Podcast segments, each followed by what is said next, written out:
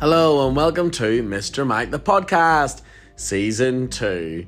This is the education and well-being podcast where I share all of my ideas and tips and tricks from inside the classroom and outside the classroom. I've been on a massive journey the last few years from burnout to almost quitting the job to hating every day to being the person I am right now that you're listening to and I just love sharing my journey with you. Maybe it might inspire someone to make a change. I'm so excited for season two because this year I'm going to be running a full marathon in May. So follow me along for that journey to see how I juggle work, teaching, senior leadership, and the everyday life. Today's episode has a very special guest, my friend Tom Bays. It is going to be absolutely fantastic and I can't wait for you to listen. Enjoy! Can you hear me okay, by the way? Yeah. I hear you loud and clear. Loud and clear. Loud and oh. clear. Edit. Edit. Uh, Janet, ready? Go. Edit. Four, three, two, one.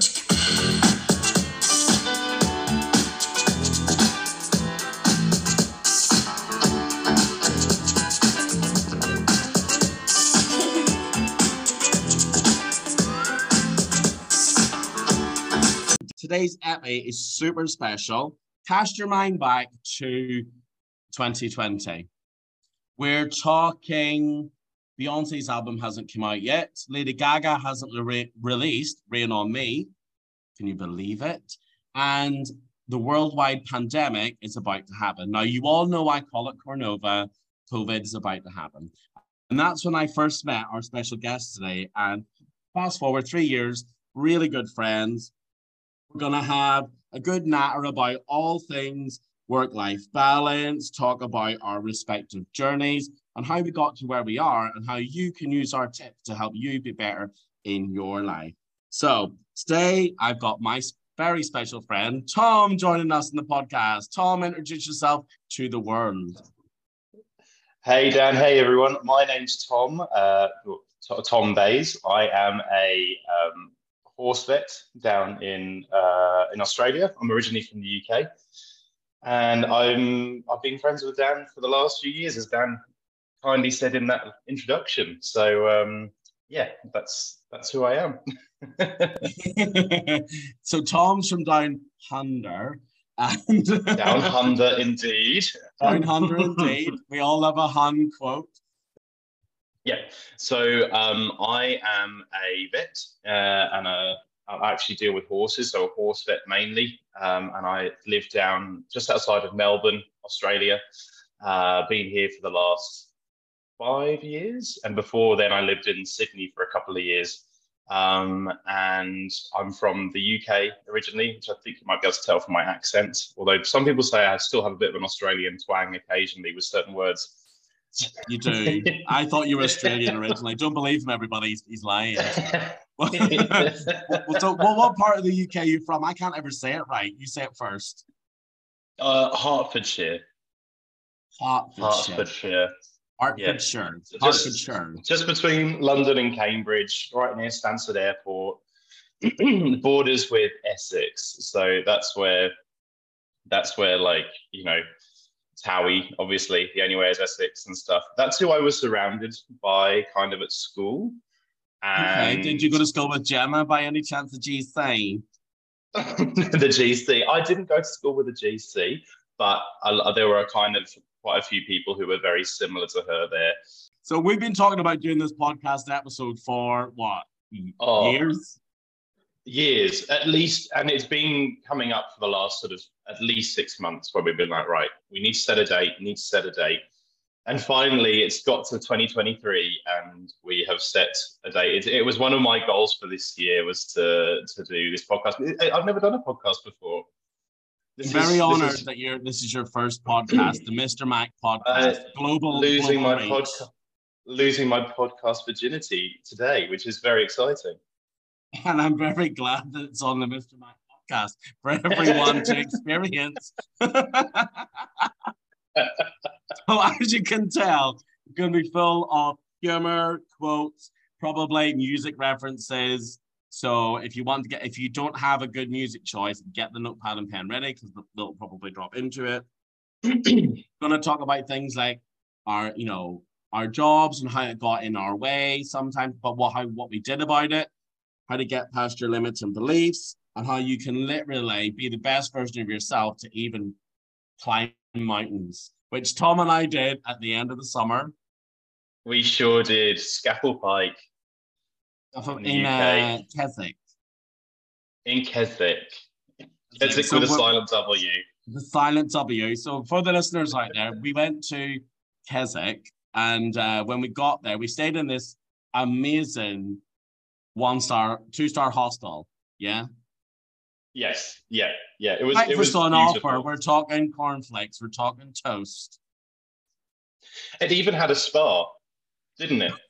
it even had a spa, and we were so excited, but it turned out to be the shop spa, like at a petrol station. uh, like a, it wasn't a bougie hostel. It was a spa. It was a spa with a silent R. Do you know the teachers will like that one? Spa with silent R at the end. but the early years teachers will go, well, actually, that's a digraph at the end. Tom won't know what that means, but for the early years no. teacher, lol. I'm like, I don't know what you're talking about. You could actually, you could probably teach me quite a quite a few things. So. I could. So um, yeah. we were in this place. We went up this mountain, and um, which is sort of like a major part of our journey, especially being friends. Mm. But um, it was in this mm. place called Keswick. But we were out the night before having drinks. So we're about to scale. Is it the tallest peak in England? Yeah, yeah. It's in the Lake District, and it's the highest peak in in England. And the I think the third highest in the UK, maybe. The highest in the UK. I say. No, no, no. I think it might be. The, I could be wrong. Don't quote me on that. But it's definitely the highest in, the, in England. The geography subject leads listening to us are recoiling at this conversation. Cringing right now. Cringing at it. They're sending me notes. They're giving me a one star review. I'll not be having you. so we were in this place. Fake news, fake geography news.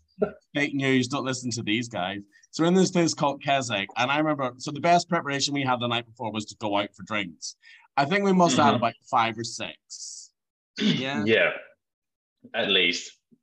At least we were going up the mountain with actually we'll get on to with a group of of uh, guys, all part of our online training group, and um, we are in this pub, and I was like, "Yeah, Keswick, Keswick." I don't know. Well, Tom's quite well spoken, as you can tell and um, he was probably saying Keswick, and the barmaid leans over the bar to both of us, like, actually, it's um, actually, you do a better impression of me. Do you do it?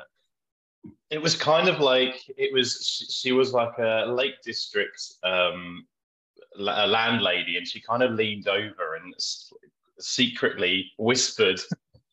she was just like, actually, it's Keswick with a silent W. And I do apologize for the accent, but but it was the way that it was just she leant over to us and kind of breathed it into our ears that it kind of sent chills down our spines. But it became it became a very uh, well-known quote for the weekend. Your job role in your day to day, you've mentioned you're a vet. So um, mm. I know hmm. some some of you listeners are going to be like, hold on, hold on, wait a minute, someone ain't right. Um, this is an education podcast, but you all know at home when you're listening to this, I am going to town on work-life balance. And on my Mr. Mac page, the most popular posts are when I post about me leaving work, hashtag out the door at half past four. There's one I did two weeks ago, just a video of me leaving, and it got like 7,000 views of me just leaving work at half past four. So I know it's one of those big important things. And I thought, right, first episode, second series, I'm going to get Tom on and we're going to nail this. And we're going to get some golden nuggets with us. So, Tom, talk us through your job and what your day to day is like.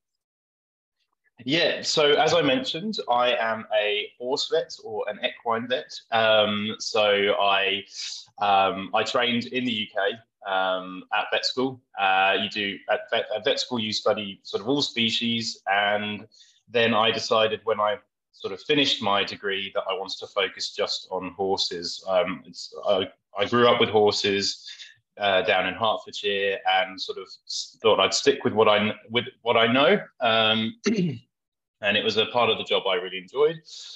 Um, so day to day life of a horse vet, I would start work sort of around eight to eight thirty in the morning. Um, I have I work at a, a clinic, um, so we have I sort of drive in to work, and uh, you know there's an office there. There's a couple of uh, there's a sort of a barn slash shed out the back with a couple of stables, a couple of little paddocks, um, and uh, I check on the the patients. So as a vet, our patients are animals. So when I say patients, it means the horses. So often we'll have a couple of horses in, maybe getting treatments, um, in for surgeries or whatever. So we'd go in and check check them in the morning, and then I'd start my day often driving out to people's farms or, or houses and looking at their horses for them and, and running consultations, just like a GP would at a GP surgery. But I'm living in a van, basically in a in a truck with all my equipment in the back, driving around and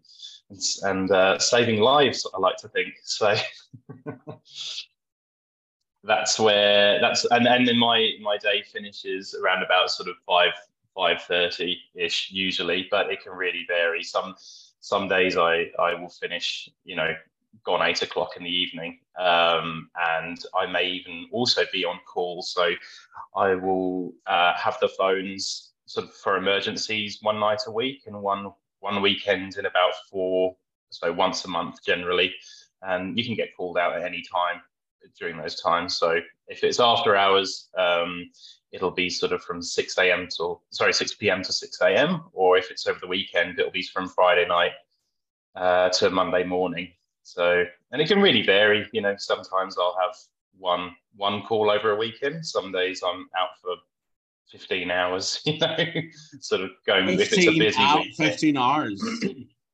Yeah, I've had a week, couple of weekends where I have been non-stop for you know started work at I don't know six in the morning and been on the road or this is on a Saturday or a Sunday and working or until like nine p.m. Uh, and then straight back into work on Monday. So it, I have to say that's not often, but it does happen. So like you know, like you Tom and I talk all the time, and like he uh, we weren't friends when I was at my most at my worst burnout stage. But teachers out there, you know, like you know, we have had times when we get home on a Friday, as soon as you wake up on a Saturday, it's time to work. Like you're working from maybe 8 a.m. and you give yourself a break for lunch and then you're working to five. That was that was my life. And then mm. on, I used to absolutely loathe waking up on a Sunday morning. Number one, because Monday's the next day. See, I know the sequence of the days of the week. and uh also, but then I knew I had work to do all day Sunday. So they they never end in cycle. Uh, so, Tom, what what was it that made you think something has to change here?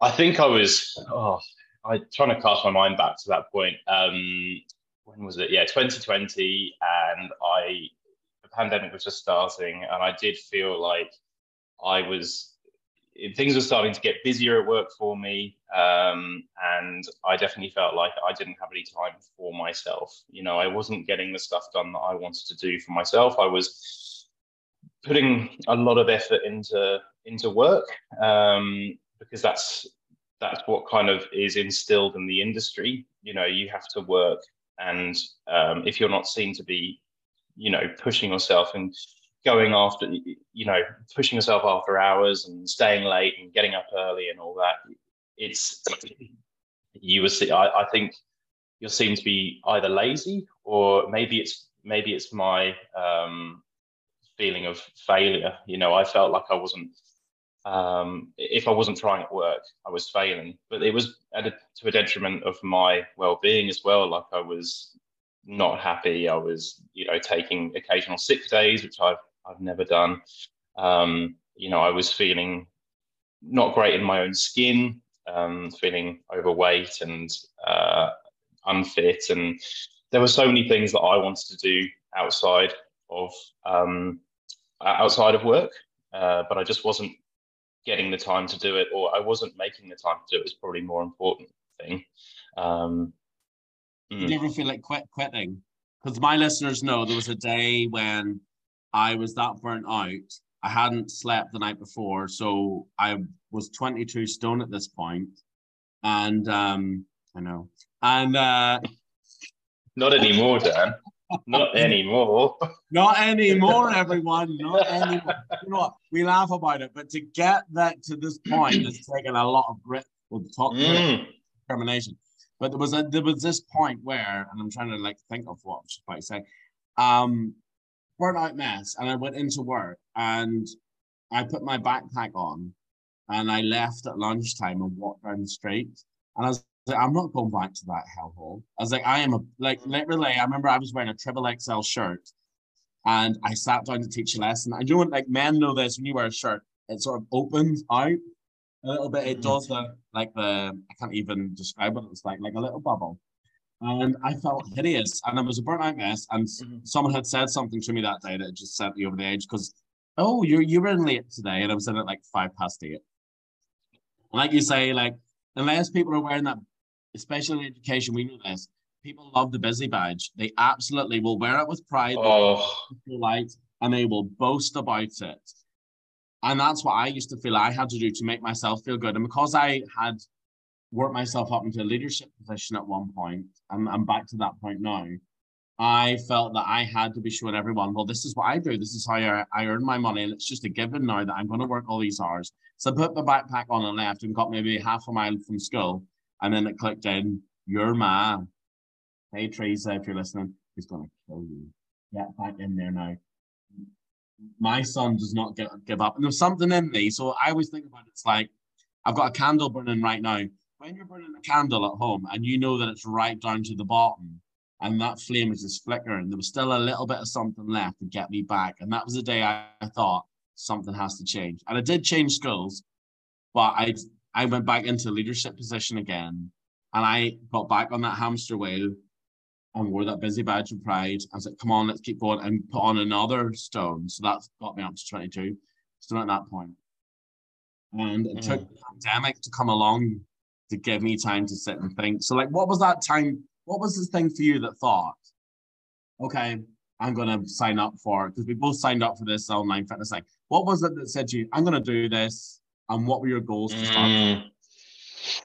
Yeah, oh, well, I think it was the pandemic. When the pandemic hit in 2020, it's it kind of I don't know what it was like for you, but being being over over here, the whole of Australia basically locked down. Like you could not exit the country. So I, I, remember um, my parents were due to come and visit from the UK um, around about March 2020, which was when it all started. Oh, and um, and I remember they were we were discussing obviously that they cancelled their flights, but we were like, oh, we'll book them, we'll book them for a couple of months' time when this is all over. Like, oh my god, as if it was as if it was going to all finish by August 2020 remember- and everyone will be we, we were told, we, were, we were told to plan four weeks worth of work. yeah. Off you go. It was that.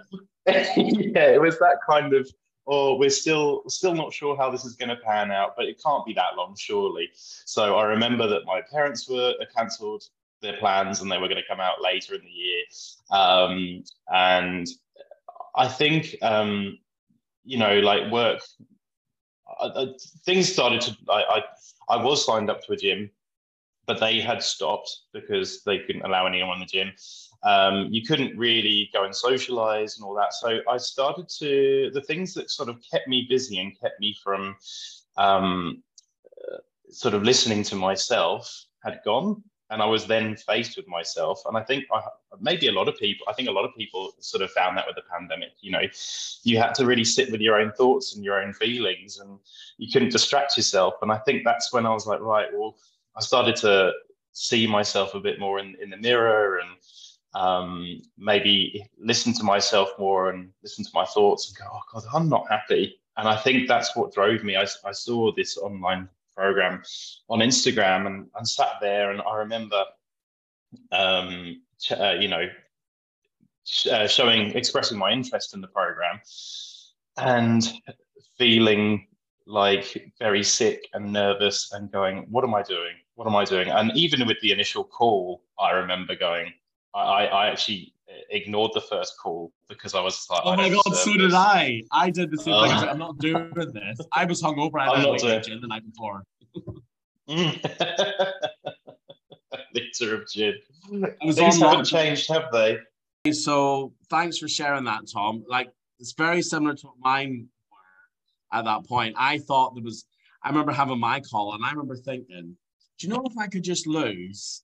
I remember thinking, half stone, I'd be really happy. And if I could get a good night's sleep, I'd be happy as well. But I, sleep wasn't even part of it. I I never even thought about about sleep having a major impact on anything. And I was getting maybe two to three hours sleep a night. I had no energy, so I lived off coffees, espresso shots, Red Bull. So a morning for me would be oh. calling in at the drive-through, getting in a latte, espresso shots, maybe a hash brown or something, and then halfway through the morning a Red Bull between because I was in year one at the time between phonics and maths. I'd have a Red Bull, and I was be on the side of the classroom. I'll never forget asking the child to go get me. I was like, um, Shanisa, can you go get me my Red Bull, please? For you. Shanisa. And those were my goals at the time. And I remember thinking, I will never, I didn't believe that I could make any progress with it because that's just, I had no belief in anything. And my self talk to myself every single day was, give it a go, but there's no way out of it. And a lot of teachers think, and I get messages all the time saying, but it's all right for you because you've got this, this, this. No, there was a time when I didn't believe that I could make a change for anything. And I thought, I had to wear this busy badge, or I'm not going to be able to progress with my career um, or do my job. People will think I'm not doing my job well if I leave. the teacher went, Oh, uh, you're leaving early today. And it's like, really? It's dark outside and it's freezing. So I'm leaving to go. And I had a gym member. I don't know if I ever told you this, Tom. I had a gym membership and I went once in a year. Really?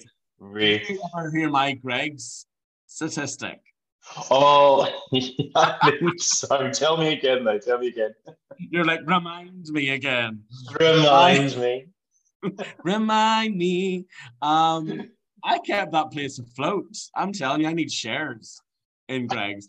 So during lockdown, Greg's my middle name. No, it's not really. uh, Dan Greggs McFarlane. That actually works. It did for me. It did for me. It got me into, you know, got me to that goal I wanted, triple XL. Mm. So, um, There was during lockdown, you have a lot of time to reflect, like you were saying, and I had Mm. time to look through my bank statements, and there was 26 days in a row where I called into Greggs every single day, and it was probably like a latte and a sausage roll, and the girl behind the counter was like, mm, "If you have 20p, and you can get a pizza slice," and I'm like, "Oh yeah, give me that pizza slice," and like you put it in the white bag. Every time you get to the Yeah. door, the bag's see through because it's covered in grease. Oh, yes. Yeah. So it's the taste of Italy, some say. it really is. It is. It's that really it's a real Italian flavor.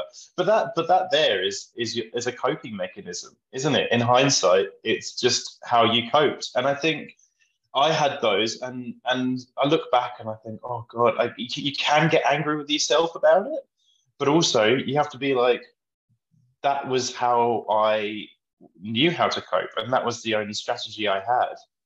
And since doing this program as well, like we we both in, we have so many more coping strategies, and we've learned new new things. And um, yeah, it's it's good to know that we probably, well, I and we both won't be going back to that place again, which we did not like, but we didn't know anything else. That's that's No, it. that's the only thing. That's all I knew. All I knew for Mm, years mm. is my self worth was on my job, not myself. Mhm, Because I'm very open with my listeners. Um, mm. Uh, you all know if you're listening to this, my self worth was my job. I had no self worth in myself. And if you were at my talk in Mhm. London, you would have heard me say, like, literally, that is all I had. And all I was built up to be was being a, a great teacher. And I put all of it in because I know, because then I, if I knew if I did that well, then that's what my worth was. So I give all my energy to it. It's almost like one of these, but look at me. I was about to compare myself to Whitney Houston. Give me a second. Like she through for the listeners, you cannot see we're doing this. He's laughing at me. She put all of her effort into being on that stage. You get yourself ready, and out you go. And Mm. as a teacher, and like as a vet, you're out there. You're almost before, like almost performing like your job. What you're doing. watching you. If you mess up, there's a death. Well, yeah, yeah, a lot of the time, and not a lot of the time. I'm but, imagining a horse you know, stuck down a well or something. I don't know. Like, yeah. Oh, definitely, definitely, and and and that's what I tell tell other people in about my job is that it's stressful because it's um you know you have the person watching you at all times while you're trying to get on with it, and it's it's really off putting, and it's it's an anxiety you don't really appreciate when you're in the moment because your adrenaline's running through you, but when you come out of it, you you're tired and you're like, wow. That, why was that tiring? Oh, it's because I had someone watching me the whole time when I was trying to do my work. Um, but also going back to your self worth comment there, Dan, I definitely felt the same thing with I let my job define me. That was who I am. And, and I think from a young age, and maybe this is the same for teachers as well, I had always, you know, when people go, What do you want to be when you're older? Oh, I want to be a vet. Okay, awesome. That's great. And that was my life since I was like eight, nine, ten. And then you reach that goal of, you know, graduating, becoming a vet, and you're like, okay, I'm here now. You got that to that stage, and you know, people. The first thing people ask you is, "What do you do?" Or, and the topic of conversation is always vet, and it's always, it is interesting from the outside perspective, but there's you realise that there's more to more to me. Like that I realise there's more to me than being a vet, and I'm at that stage of my career. I've been a vet for nearly eight years, and I'm like, am I going to let this define define me for the rest of my life when there's so much more to do and see and and things like that? So, um, I'm definitely at that stage as well where I want to do well at my job, but I don't want the job to run my life.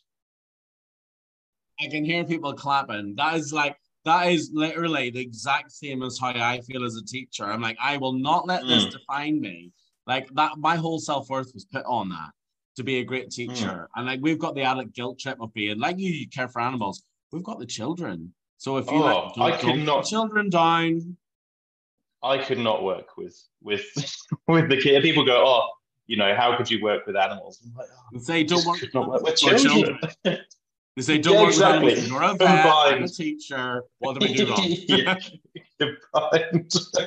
At least I can I can actually sedate my uh, patients, but let's not say that to the, the teachers. No, I just sing to them. I perform to them for a whole lesson. that's. Oh, That, was it Mr. G? yes. He's like, He sometimes I absolute just perform Australian to the idol. children. Sometimes I just perform to the children for a whole hour to give them an industry level professional. like when I tell them off, I I, don't say show. no. Like you would laugh your No. head off if you were sitting in the side of my classroom. The other day, someone was messing around. I was like, no, I'm surprised they didn't get the golden buzzer out from Britain's Got Talent. And please. I'm still expecting Carol Vorderman to walk in soon with my Pride of Britain award. oh, that. And then I'm in the dinner hall serving, I don't know, yeah. put in the hole. And um and um all of a sudden Carol walks in with I don't know, what's that cleaner lady called? I forgot her name. oh, I, I can't remember, but I know I know no, her, you. don't and- start with me. Don't start. Oh, oh, with Kim, um, Kim, Kim Woodburn. Kim walks in. Woodburn, yeah. They both walk in. It's uh, not. I was about to say it's surprise, surprise. It's Pride of Britain Awards. and you'd be There there fully expecting it, but pretending not to expect it. Pretending not to know How dare you? the burn. But it was, it would be something that would end up on um, Ant Dec's Saturday Night Takeaway, wouldn't it? Oh, it would. And then like, oh god, answer these five questions, you'll win a bog roll. What else you win? A Toblerone. Actually, we were talking about. Sorry, we're just going back to Saturday Night TV. Going off topic, we were talking about this the other day, weren't we? Uh, and I saw you put it in your story on Instagram as well about um, a moment of truth, and that was that was a throwback, wasn't it? It was a classic throwback with Cilla Black, God rest her soul, when she would when she would rock up to someone's house and be like, "You have to learn this deck of cards in this order. You got a week, and, they'd be presented live on stage. Ah, that was the uh, ultimate Saturday was- TV, wasn't it? Ian from Lancashire trying to remember the deck cards. Or like trying to do it like cycle the unicycle round uh, with like spinning plates or something. Yes. Just But do you remember the children used to pick gifts? The children would pick gifts and it was displayed in dazzling light on the stage. of Cilla Black would be like, no, you can't see, but I've just done teeth. And like, she's like, time to do your um skill. I think someone brings out uh, a 52, is there 52 cards in deck? 52 deck from the shop. And um, time to, it's your moment of truth. And then he gets it, Ian gets it wrong, and the children's presents fade to black. Black. and they were so disappointed, and it was all down to dad. Can you It imagine us presenting it? We'd be like, oh well. yeah, there'll be tears and everything, and we'd just be like, and on to the next family. Oh God. Okay. Anyway, back to so you've got your goals. We're talking about work-life balance being absolutely exhausted. What did you put in place to talk? So I had a lot of times whenever I wanted to give up, and I was like, "This is it." You know, you've you've reached an initial few goals, and you have that buzz, and then there's the drop, and then work Mhm. kicks in. So like literally, work was work was still going for both of us. Teachers, vets, we were all still working during the pandemic and that negative self-talk creeps in telling you Mm. You need to do this for work or you're not good enough or oh you didn't hit that goal as hard as you were going to do this week. What support did you have or what things did you place to get yourself out of it? Well, I think one of the main supports was definitely having you to chat to because I did feel I did feel like you know uh, meeting you through the group and stuff and realizing that we're in two very different industries but with very similar um, problems and uh, you know barriers that we would encounter. Being able to discuss that with someone who kind of understood but wasn't in the same um, you know industry was was definitely helpful. Um when it got so busy at work and i was struggling to i would never finish on time. And i even got sort of pulled in by the hr team and said we're and they were pretty good they said like we're concerned about you like on your timesheets you're saying that you're not taking any breaks and you're finishing late and starting early and i said well yes i am like i'm not lying that this is this is um, how it's been going. And I said, and they said, oh, is there anything that we can do? So they were very, very supportive. So I spoke to them about getting um, another another horse vet on because at that, that time I was the only um, equine vet uh, working uh, in the practice. Um, so we started advertising for extra help, another job, um, and I even dropped down to four days a week, I it took me a lot of courage to stand up for myself and put my self worth first and be like, I think I could do with a day off, uh, you know, a regular day off once a week um, to just have some time for me. I just did not have any time for me. I was constantly giving myself to clients every time I rocked up to a, a, you know someone's house to see their horse. I had to put game face on. I was like, right, like clip the fingers, you know, put all that anxiety and all that tiredness and all that stress back in its box because you've got to be on form and you've got to be perfect. And uh, that's that would that took uh, took its toll on me. So speaking to work about it, it seemed like a really scary thing and i thought that's not going to nothing's going to come out of it. They're just going to kind of laugh me off. They actually went out of their way and and and sort of gave me a four day week and were very very good about it. So i'm very proud of myself for standing up for myself because it's not something i would have done.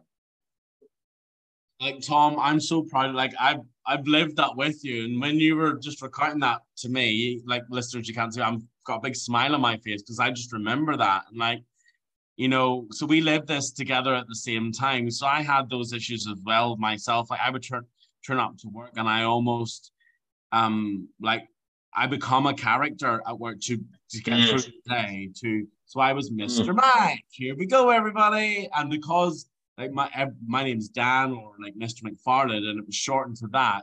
It was almost like I'm not going to compare myself to Beyonce, but I'm going to. It's probably the first time either, will it, Dan? Please, You've compared yourself to you've seen me on. We've been- we've been on that dance floor, and Sasha Fierce comes out to play. So like when Sasha Fierce, like she had, she adopts this um moniker. Is that the right name? I don't know if I'm I like. So whenever I went to work, I felt like I was putting on like I was deeply sad, and I was putting on burnt out mess, and I was putting on this face of here we go, and it got Mm. got so easy to do. But then the come down from that was absolutely exha- exhausting. So the where I work now, and like you were saying, I remember going to my head teacher, and there's bravery and vulnerability. Hashtag Brene yes. Hey, that Brene. is very good. Very, very good. So like, because you were saying that you took the courage to go and say, you know, I'm struggling with this. You know, you you had a four day week, and that is an amazing thing to say. Like I remember going to to my head teacher and saying, I'm not coping very well. I have this dream of the, oh, why did that just get me almost emotional? I have this dream of leaving at half past four. I have this dream of going to the gym and keeping this up. I'm doing stuff for myself. And she's like, well, why don't you do it then? I was like, okay. Mm. So then, you know, when you get that support and that back, and that that can send you skyrocketing to where Mm. what you want to. It gives you that extra boost. And like, um, then that made me like think to myself, I need to start planning my week out here because I'm. It's like starting on a Monday. Like I, it's like giving someone a map. Sorry, asking someone to drive somewhere without a map. Can you imagine? Oh, it's all yeah. I can't drive. Do you know that? Yeah, you, you can't drive. Yeah, you can't drive, can you? Oh, yeah, the look of disgust he just gives me. When you come back to the UK, do you think you would get in a car with me? Let me drive. Yeah, come on. Um, yeah, Um, yeah, Tom picked me up in, was it Doncaster when we were going to Scafell? yeah, I picked you up in Doncaster. Oh, we had the best road trip. The songs, the iconic song. iconic. What was it? The, the main one was Corrs, wasn't it? The Corrs, which I have Cause, to so say young. is still a go-to album. And Celine, it's of course. coming back. It's all coming back to me now. It's like six Um, or seven minutes of oh, absolute. seven minutes. Well, we were worse. Like he turned into Macy Gray by the end of it. He was like, so like um so like it but like I was saying, it's like I started planning out my week and I was like, right, I'm going to set aside time for me. I'm gonna have cut off points, time for me when I'm going to get to the gym, when I'm going to cook meals. Like did you you meal prep? Mm, No, and like I, that's the thing I still do now. Meal prep my Mm, meals because I mm. know when I get home from work I'm gonna be tired, and that's when when I get tired, that's when my emotions are high, and I'm like, oh, I'm just gonna go and have this. I'm gonna have that. I don't know, mhm. uh, flapjack, which is seven hundred chocolate, and like that's that sort of Yeah, thing. So, like, what what did you do to like make sure that it was like that when things got tough, you fell back to a foundation of this is what I'm going to cope with. Like I know, like you said that you had. The thing is, everyone listening, you need a support system. I've got my Mhm. family and friends, all, but I've also got like Tom and I would send each other a message, like an Mhm. audio note, audio notes, hashtag audio, yes, audio notes, um, to say, by the way, this is going on, blah blah blah. And once you've talked it through to yourself, on an audio note, you sort of touch yourself around to being the making a better Mm. choice. Mm, mm. And I think as well, even voicing it out loud to someone and, you know, just someone to listen, you can actually listen to yourself as you say these things and, and sort of vocalize them. So yeah, definitely having you to, to bounce off and have, um, as I said before, someone to chat to who's not in the same industry, who's going through similar things. You know, you go, you know, it's just not just me because I, uh, for, for me as well with my job, it's, it can be quite lonely. You know, you're out on the road all the time. You're you're meeting clients. You're dealing with stressful situations. And then you're calling into the office and you're sent to the next job.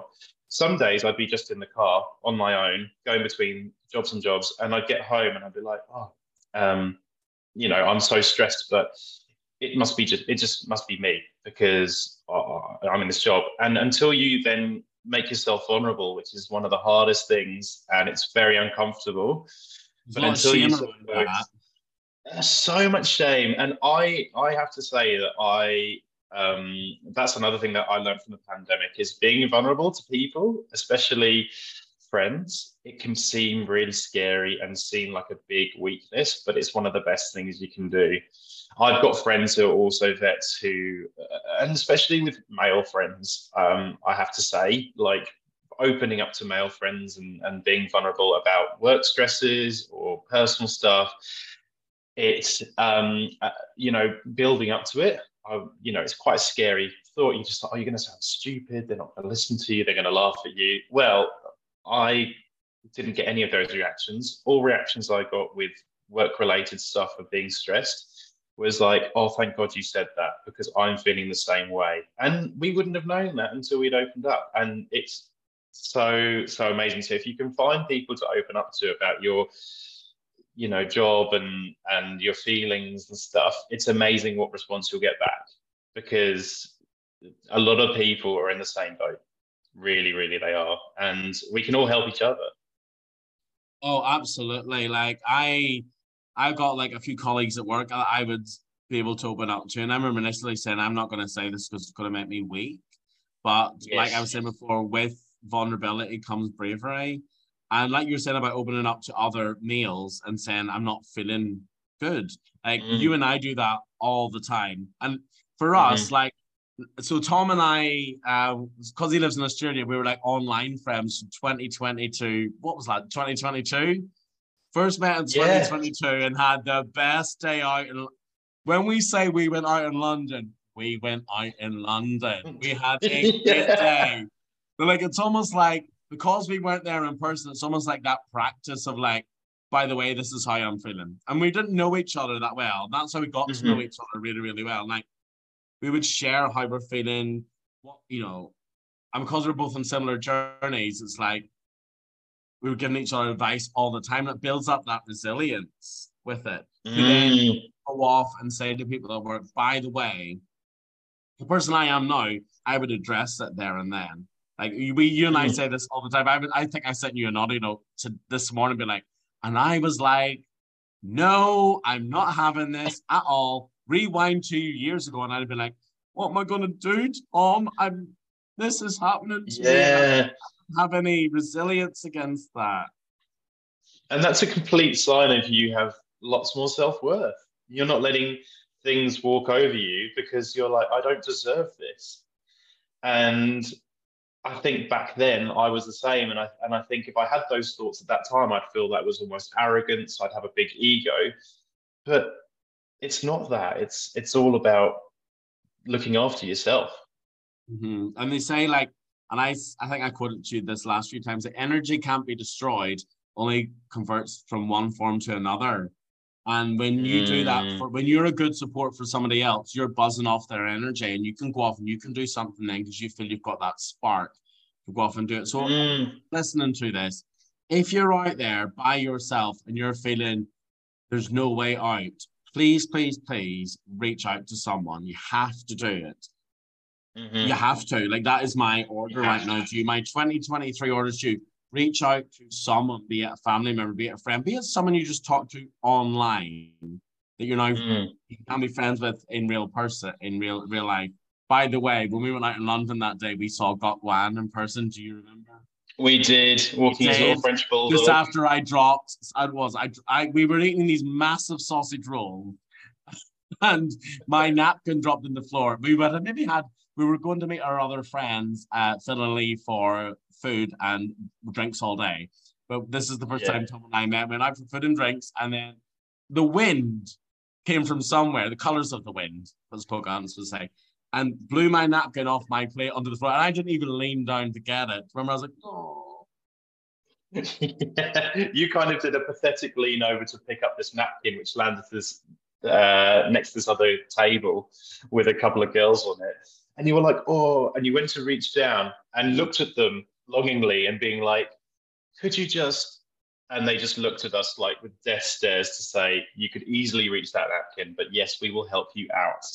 I was like, "Oh, thanks, thank, thanks, vibes, thank you." this is And the, at that moment- the, walked past. Oh It yes, like a they weird Gok Wan. dream. And we were like, "What's going to happen next?" We were gagging for Alison Hammond. Alison, appear. We were trying to manifest Alison from somewhere. Why, hello, Jill. oh, that is comedy gold, isn't it? I still Comedy quote that on a regular basis.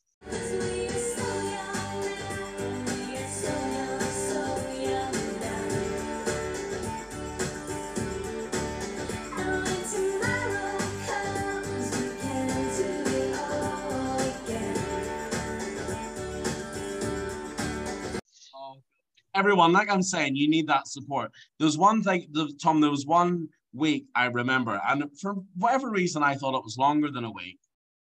So, like I was saying, reach out to people. If you're feeling that, pick a goal, be it sleep, be it leaving work at a decent time. I don't know, getting up on the first alarm. Don't you know, beat the snooze. Maybe eating. How dare you eat well for a week? How dare you let yourself sit on the sofa and watch TV? How dare you go for a walk? Like I said to Tom earlier at the start of this podcast, and it's something that came into my mind the other day when we were talking at the weekend. I was like, when was the last day you give 100% to yourself? Tom and I had this week where he was going for a walk, 5K walk, was it every morning? Yeah, it was during lockdown, wasn't it? So there weren't there weren't any gyms open, um, and uh, so I couldn't, you know, that wasn't available. And I think you were cycling and I was walking. So indoors. So you went for a walk every morning, and I got up and cycled on my bike for like 20 minutes, half an hour every morning. So because I we had that support of each other for a whole week, that was our main focus. You did it for a week, I did it for a week. We sent each other a photograph when we were finished. I'm not even joking. That springboarded me into going, hold on, wait a minute. I can claim these mornings back for myself. We had a little hashtag, make it count. When I say we to did. I say to teachers all the time, your life is important. Don't let you don't waste your grains. Eh, Think of your life as a sand timer. Don't waste your grains. Claim your life back.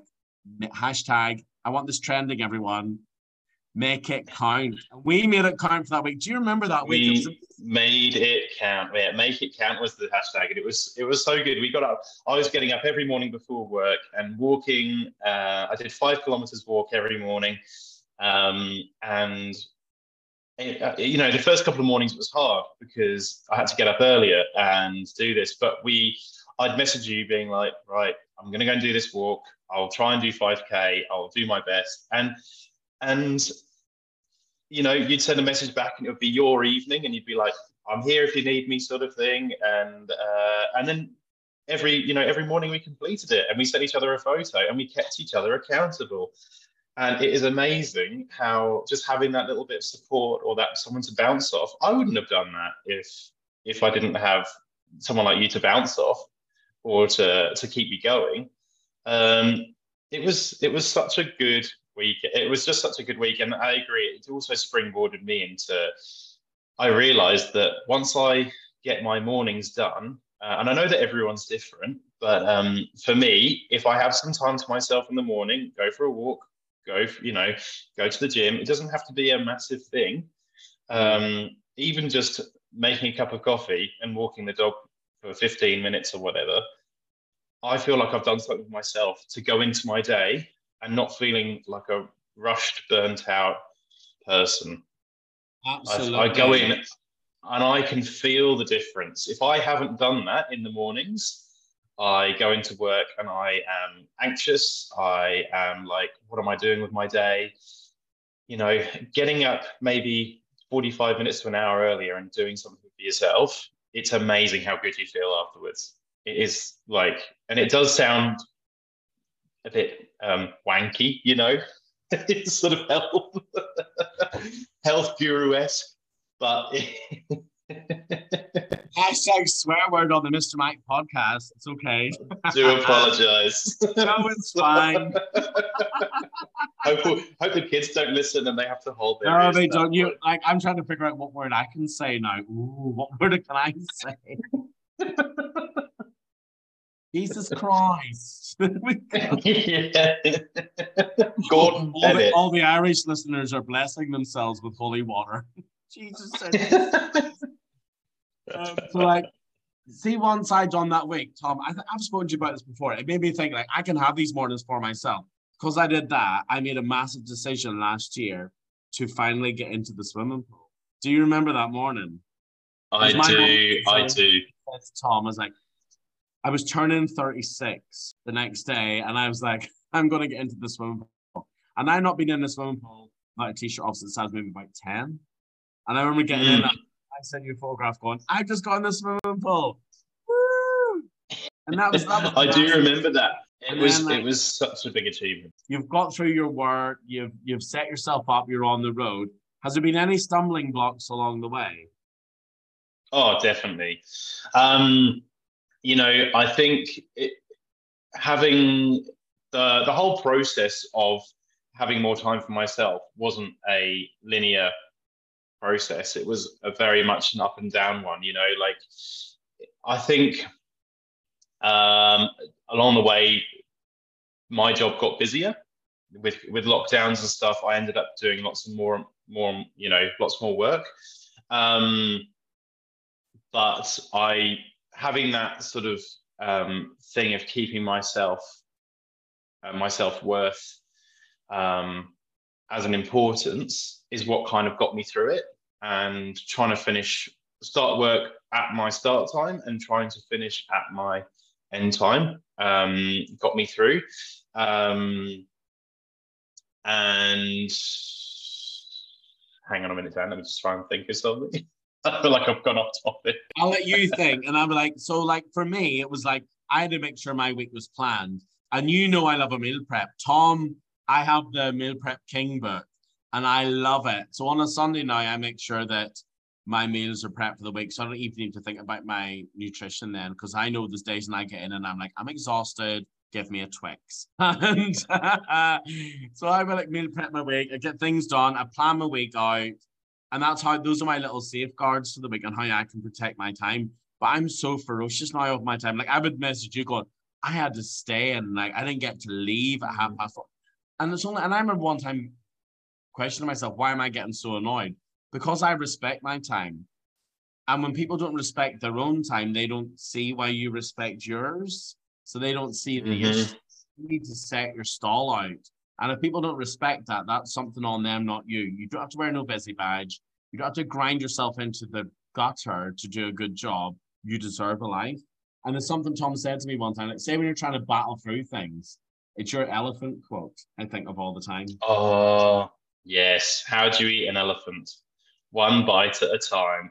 It's it's something that I yeah, someone said it to me once, and I was like, oh, when something seems really big and really overwhelming, you've got to start from square one. And you've got to, you know, there is that massive thing at the end, that massive mountain you've got to climb. But if you look down and look at each, each step um, in front of you, suddenly that elephant has gone within a, within so many bites. But you know, you break it down, it becomes a lot easier. Yeah. So much easier. and you and I were doing that mountain that time, there's a couple of times I was finding it tough. And I remember you just keep saying to me, elephant, think of the elephant one bite at a time. And yeah, I wasn't I wasn't calling top. you an elephant, Dan. he was. This is how like we we're, we're acting as if we're really good friends with the podcast. Really, we hate each other. He called me an elephant. It's like I'm trying to think of two friends who like get along and argue on a TV show. But I can't think of any. Uh, no, he did Kim call me an Woodburn and. Aggie MacKenzie. Who? Kim Woodburn and Aggie MacKenzie. How clean is your house? Can I? Who wants to be Kim? We're gonna have to scratch each other's eyes out to be Kim. I think you'll be Kim. Oh. Something tells me you might be Kim. Oh, oh, we will have this discussion outside of the podcast. How dare you? Um, oh, I'm trying. To, I've lost my train of thought now. Trying to be Kim Woodburn. Um, so we were talking talking about um putting things in place to make sure that you're still going. Roadblocks in the way. Um, is there any, any books or any podcasts or anything that you listen to that you think people would like? Mm, mm. I well with my with driving with driving a lot. I listen to a lot of podcasts, and I have to say that one of my top podcasts, apart from the Mr. Mac podcast, of course. Oh, thanks for that. He's never listened to a single episode. You liar. It's Britney, bitch. there was there was time one time whenever Tom and I were sending an audio note, and if you ever send an audio note to someone when you're listening to music, it cuts the music off so you can send the audio note. And there was this iconic, we added a QUE onto words that happened. Do you remember? I think I was out doing something with school one time and you sent me an note. And what happened as soon as you stopped recording? Oh, as soon as you, I think, uh, yeah, as soon as you stopped record, uh, as soon as I stopped listening to you, it went back to my music because I think I was out on a run, and it came up with, "It's Britney, bitch." It was just like perfect timing, perfect timing, and I had to stop and laugh because it was brilliant. It was brilliant. Um, yeah. So with um, with podcasts, yes, I drive. I drive quite a bit, so I am often listening to um, podcasts and audiobooks. And I'd say top podcasts that I listen to. Um, I'm very much, you know, in the sort of self help kind of thing, which sounds, you know, five years ago, I'd have been like, oh no, that's not kind of not me. But it's now it, it's it's now. I'm sorry, I'm laughing at you about a date on self help. So five years ago. What year was that? Five years ago, 2017. Oh, uh, yeah, oh God, it no, is, isn't it? Yeah, no, it's 18, 18, 18. But what, what I mean is that now since no, I've since I've put my self wealth self worth first, um, self the self help kind of thing, self help podcasts and stuff have been my my go tos. Um, so uh, definitely um, listen to Happy Place with Fearne Cotton. I don't know if you listened to that one. I think yes, I've sent you a couple rec- of episodes. You recommended before. it to me, and I've I've only listened to the episodes that you've recommended. Dame Fearne Cotton. Yeah. Dame Fearne Cotton indeed. From what was it Live and Kick It? No, Dig It, wasn't it? Dig It back in the day. Oh, Dig It. And she was Reggie, top Reggie Yates. Saturday. Oh Reggie Yates. Uh, then Radio One. And then Look she at her working her way up in the world. She's just amazing. She is just amazing. Anyway, I love her podcast. So she gets a really good range of guests on. Um, as you've already mentioned in the past, Brene Brown. She's on one of the guests. She's one of the guests on, oh, maybe a couple of podcast episodes. She's a guest, and she's fantastic. And she gets all sorts of people from all walks of life. And you realize that everyone has a common purpose and common thoughts and feelings. And it, especially if you can't reach out to someone or you don't feel like you're in the you're able to reach out to someone just listening to those episodes definitely makes you feel like okay it's not just me. Like it can give you a bit of confidence to maybe then reach out to someone. Um, so happy place with Fearne Cotton and the other one i've been listening to recently is a diary of a ceo with Steven Bartlett. I know that i sent you a couple of episodes dan with him. He's he's great. He's really really good. It's similar similar sort of thing. There's a range of podcasts episodes, or uh, podcast episodes, um, range of topics. Uh, the ones that I quite liked were there was a guy called Marcus Buckingham. I, I think I sent you that one, Dan. Not the one um, where you talk about your weaknesses. Yes, I really what the. That. Can you remember what the quote was from that? Because that was really good. Yeah. I had it written on my board for a week. he said something on along the lines of, um, you know, we we've been told that strengths are what we're good at, and weaknesses are what we're bad at. And he then kind of turned it around and said, well, you know, strengths you may be good at something, but you may not enjoy it, and that's okay. So he turned it around to say, strengths are things that make you feel invigorated and stronger within yourself and weaknesses are things that weaken you. And I think turning it around like that makes you realize that, yes, you may be good at something, but it, it kind of weakens you and, and saps your energy. Um, whereas maybe, you know, things that you're not so good at, but give you an invigoration, are things that you can follow and, and try. And that's, that's a good sort of uh, way to try new things or or kind of make do things that make you feel good. I really, really like that episode. That episode. So take a listen. His name's Marcus Buckingham. Marcus. I listened to So- that one last. I think it was last week. You sent me the link. I totally recommend that one. I think it was episode one forty three because I looked at the link Yeah. you sent me, so I had to scroll back to find it. Oh, I absolutely love that one. So Fearne Cotton's one, Steven Bartlett. Listen to those podcasts; you'll absolutely love them. I've got a question for you. Who inspires Yes. you? Oh, who It could be inspires multiple, me? multiple people. It could be like who inspires you. Mm. doesn't need to be with work. It could be just like like doing things or whatever. I tell you who I do find inspiring, and and this is because I've listened to a few episodes. I'm gonna sound so boring with podcasts and stuff, but um, have you ever seen James Smith, the personal trainer? Yeah. I've listened to a few episodes with him, and he's been on on. He has his own podcast as well, but he's been on a few other podcast episodes. But the way he kind of made his life work for him in terms of um, he he was working in a corporate job and then went into become a personal trainer, and he was basically giving out training sessions for free um, to get anywhere, and now he's like a multi-millionaire and um, he also moved to Australia as well. He moved to Sydney probably about the same time as I did. So I think seeing what he's done and how he's made his life work for him, um, he's definitely an inspiration. He has he's got uh, he's on Instagram I think as well, and he, he can be quite um, sort of to the point, um, which people don't always maybe agree with, but he's definitely um, inspirational to me and I think to a lot of other people in the sense that you can make your your work life balance suit you and, and follow a job that suits your goals. Yeah, I would say you and I are very to the point now. Now, now that we've got to the Mm. point where literally we, I value my life every single day. I've got goals I want want to work towards. Like you've got yours, I've got mine. We we share them. We share your goals, people, with your friends. Like we share them with each other all the Mm. time. We check in on what we're doing. I'm so to the point now where I will, will not waste time. Exactly. Yeah. And like you said about the grain grain of sand thing, like people you don't want people to waste your grains of sand in your hourglass.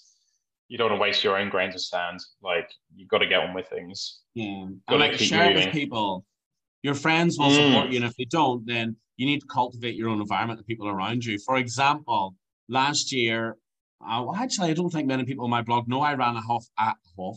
I ran a half marathon last year, and like Mm. I will never like Tom. You helped me get there. I remember being like, "Get out, come on, get the trainers on, let's go." And I remember like saying to you, like, "Oh my god, I'm gonna, I've signed myself up for a half marathon. Can you believe it?" Tom ran 14k. I remember you doing that. I remember you sending me a video, and you're like, "I've done a 14k," and I was like, "Someday I would." Love, I remember the first time I messaged you saying I'd ran half an hour, and I was so proud of myself. Yes. And yes. I I, mean, like, it started out. Mm. remember that I couldn't I couldn't even run one minute. And like you done your 14k and I was like, okay, I'm inspired now. And I remember thinking, I'm gonna sign myself up for this half marathon, I'm gonna make it happen. And when you share those goals with your friends, you're making them come alive. You're they the people who care about you will care about your goals. If they Mm. don't, then I would question those people because they will want you Mm. to get there. And like, do you remember that day? I remember being like, I'm gonna do my half Mhm. marathon today, and like, I met like out of the four or five people I messaged you after, of course, you were one of them. I was like, I've done my half marathon. Believe it. Yeah, s- can't believe this. It was one of those big. it.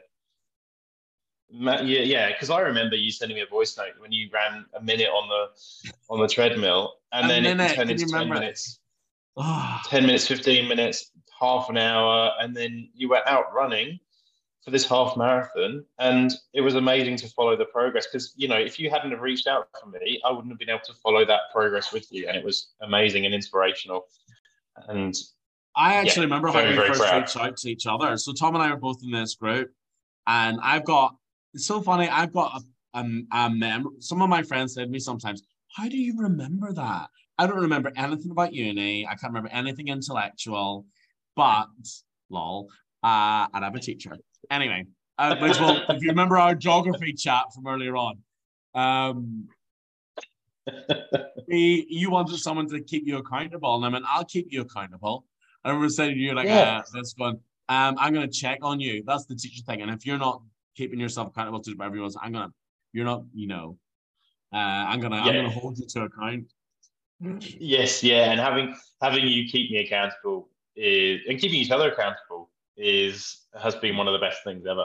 What would you say have been your biggest achievements so far since you put yourself first? Like, what do you think that you look back on in the last two to three years? You're like, I love that I've done that. I love that I, you know, achieved that, connected that way, experienced that. Mm, mm. I um, definitely, you know, small achievements from the start of the lockdown were getting a four day week, having more time for myself.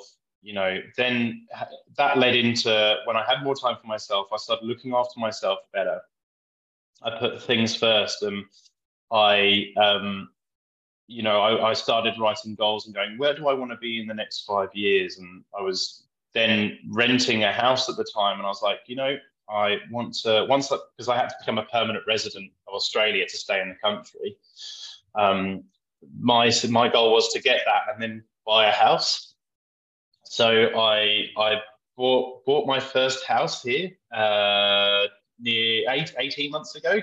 So that was a big goal, you know, putting myself first and and going, no, I'm going to do this for me. This is going to be a good investment.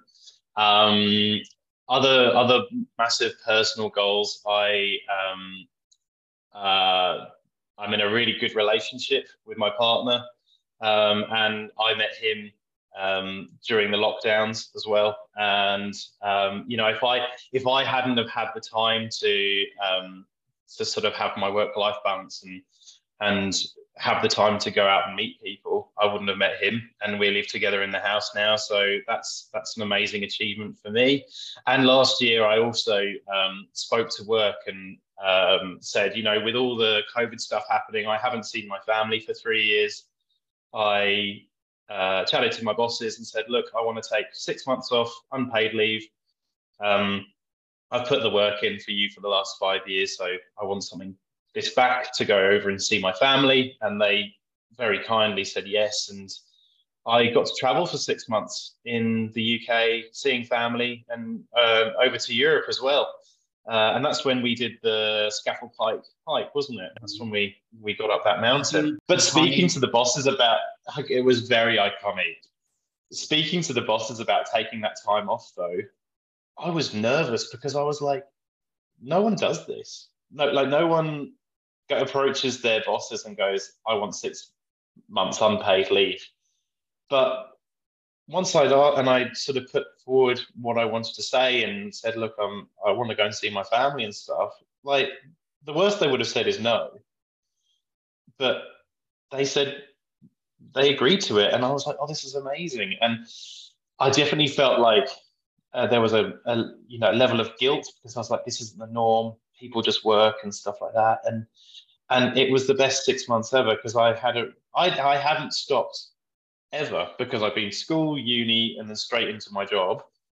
It was the first time I've actually stopped and and sort of took a look at what, what's around me and traveled a bit and stuff. And yeah, it was it was very very it was amazing. Best best year. Your year was so good. And this was all from voice notes, wasn't it? This was all like it started out from a, a voice note on Instagram, less than a minute long, and then fast forward to two years later, we're like mounting up the largest peak in the in England. No, with no trouble at all. Said me, With like, no before I trouble at done that. I was 22 stone and couldn't even bend over to tie my shoelaces. And now we're going up a mountain with no trouble at all and go out the next night and be the life and soul. of The, the party you and I were, we were, we're talking jokes, we're talking hilarity, puns, Alison Hammond. We're we're talking Keswick with a silent I W. think with the silent W. We're talking the Corrs. I would, you and I, if we ever get to go and see the Corrs at the same time, would be iconic. Oh, it's gonna be amazing. number three, number one, two, three. So three bits of advice. I know that you are very big on your planning, Dan, and I'm the same as well. Um, I love to plan my weeks. It's it gives me some guidance. You know, it gives me a go-to point of reference if I'm a bit feeling a bit lost. But I think it's so important not to overfill your list of things that you need to do. So what we call a can-do list, isn't it? We call it the can-do mm. list, not a to-do list. It's things we can do. Just turning it around. Um, try not to fill overfill your can-do list because I personally get very easily overwhelmed. So I give a maybe three to five things that I need to do maybe every day, and it can be very minor things. Um, but just doing that and having that sense of achievement um, is really important.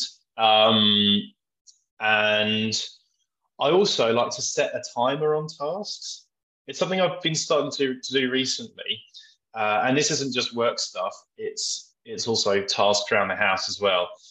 For instance, like the other weekend, I know I know I needed to get into the garden and do some weeding, and I was procrastinating. Like the garden needed a big tidy up, and I was procrastinating. But I, I was like, no, I'm going to stick my AirPods in. I'm going to um, put a timer on for an hour, and it's amazing how much stuff you get done knowing that you have an hour like window to do things in. Like if I hadn't have set that timer, I reckon that would have all taken me three hours because I would have dawdled and all sorts. Yeah. So change the music, look for good tunes. Change exactly, exactly. So setting a timer, it seems like a really silly thing to do, but it's it's definitely helped me. And I think, and also using it in work. If I have, if I've got to write reports or write histories, little timer on my phone, an hour, and then whatever hasn't been done by that point, that can wait till tomorrow. It's not a problem. Like no one's gonna die. It's fine. no, the world's not gonna fall apart. Love that one. Number two. and number three, uh, number number three, number one, we're back on Everyone, one. teachers out there, let's teach them how to count backwards. Three and then two. Three, two, one. I, I am lost. Um, number one is no number two. Uh, it's we've done the number two, haven't we? The timer. No, what was number three then? Number three was don't overfill your can. Oh, list. sorry, sorry, every sorry, listeners. Number three was don't overfill your day. Number two was planning. I'm the one that needs to count. Number one. Number one is listen. No, I'm joking. he just used a teacher come back to me. Oh. See, after I hit stop record, you'll never hear from the two of us ever again. Number one is a broad one, but try and always put yourself first. So, you know, uh, it can be anything from finishing work, trying to finish work on time because you want to, you know, get to the gym or do something for yourself in the evening, catch up with a friend, go for a walk, whatever, to, um, you know, thinking about how you want to make your life, your work work around your life. So approaching your head teacher or your bosses or whatever and speaking about maybe be able to drop a day or um, having an extra day for planning. Um, saying no to things as well, you know, like if you haven't got the energy to go to do something socially at the weekend, that's okay. Just say no to things because your your gut feeling will will tell you what you sort of need to do. Um, and you know the the biggest thing I did last, as I said last year, doing something for myself, was approaching my bosses and saying, "I'm taking six months off work," and you know the worst thing that could happen is they say no. So I think putting yourself, trying to put yourself first in everyday little things, and starting off small, and it can build up to something like that. Taking a sabbatical, and it was one of the best things I've done. Thank you, Tom. Thank you for the three most amazing um, points to uh, points of advice for people to take forward. Um, have you enjoyed being part of the podcast? I've loved it. I've loved it. I'm, I'm, I'm going to be honest. I was very nervous before I came on here. I, uh, I've never done an episode before, and I was like, I had a, I had a real imposter syndrome feeling. I was like, why? You know, hope, hopefully people can listen and, and take something away because I'm not perfect. I'm not saying this is what, you know, I live my life in like this pristine, clear sort of perfection world, but I try and set these little, you know, standards now where I can follow follow some rules and and look after myself. Thanks for coming on to the podcast. Tommy, you've been absolutely amazing. I know that everyone who's been listening to this are going to get so many golden nuggets to write down to take forward into their own lives. Thank you for encouraging me over the last year to do the marathon, to go swimming, to get up and just attack life and go for it. Uh, listeners out there, I'm not even going to give you three pieces. I'm going to give you one piece. Go and find someone who can support you that will make you get up in the morning and go for your goals because that's what you need. You need a reason, you need a why. And if you've got the support around you, then that can give you that extra spark to make you be on your way. Um, thanks for coming on, Tom. Um, everyone. Thanks, Dan. Oh, no problem at all. Transatlantic, not even any delays. Full of humor, full of jokes. It's what we wanted. It's what we do now. We do, and thank you so much for having me on. It's been brilliant. It's it's so good to be a part of this, and I hope that uh, the listeners can take something away. Absolutely. Um, thanks for listening, everybody. If you could give me a review on Apple Podcasts or a rating on Spotify, that'd be fantastic. Drop me a DM on Mr. Mac and Memories on Facebook, Mr. Mac and Memories on Instagram, or Mr. Mac Official 86 on Twitter. And Mac is MC, by the way. And thanks for listening, and I'll talk to you soon.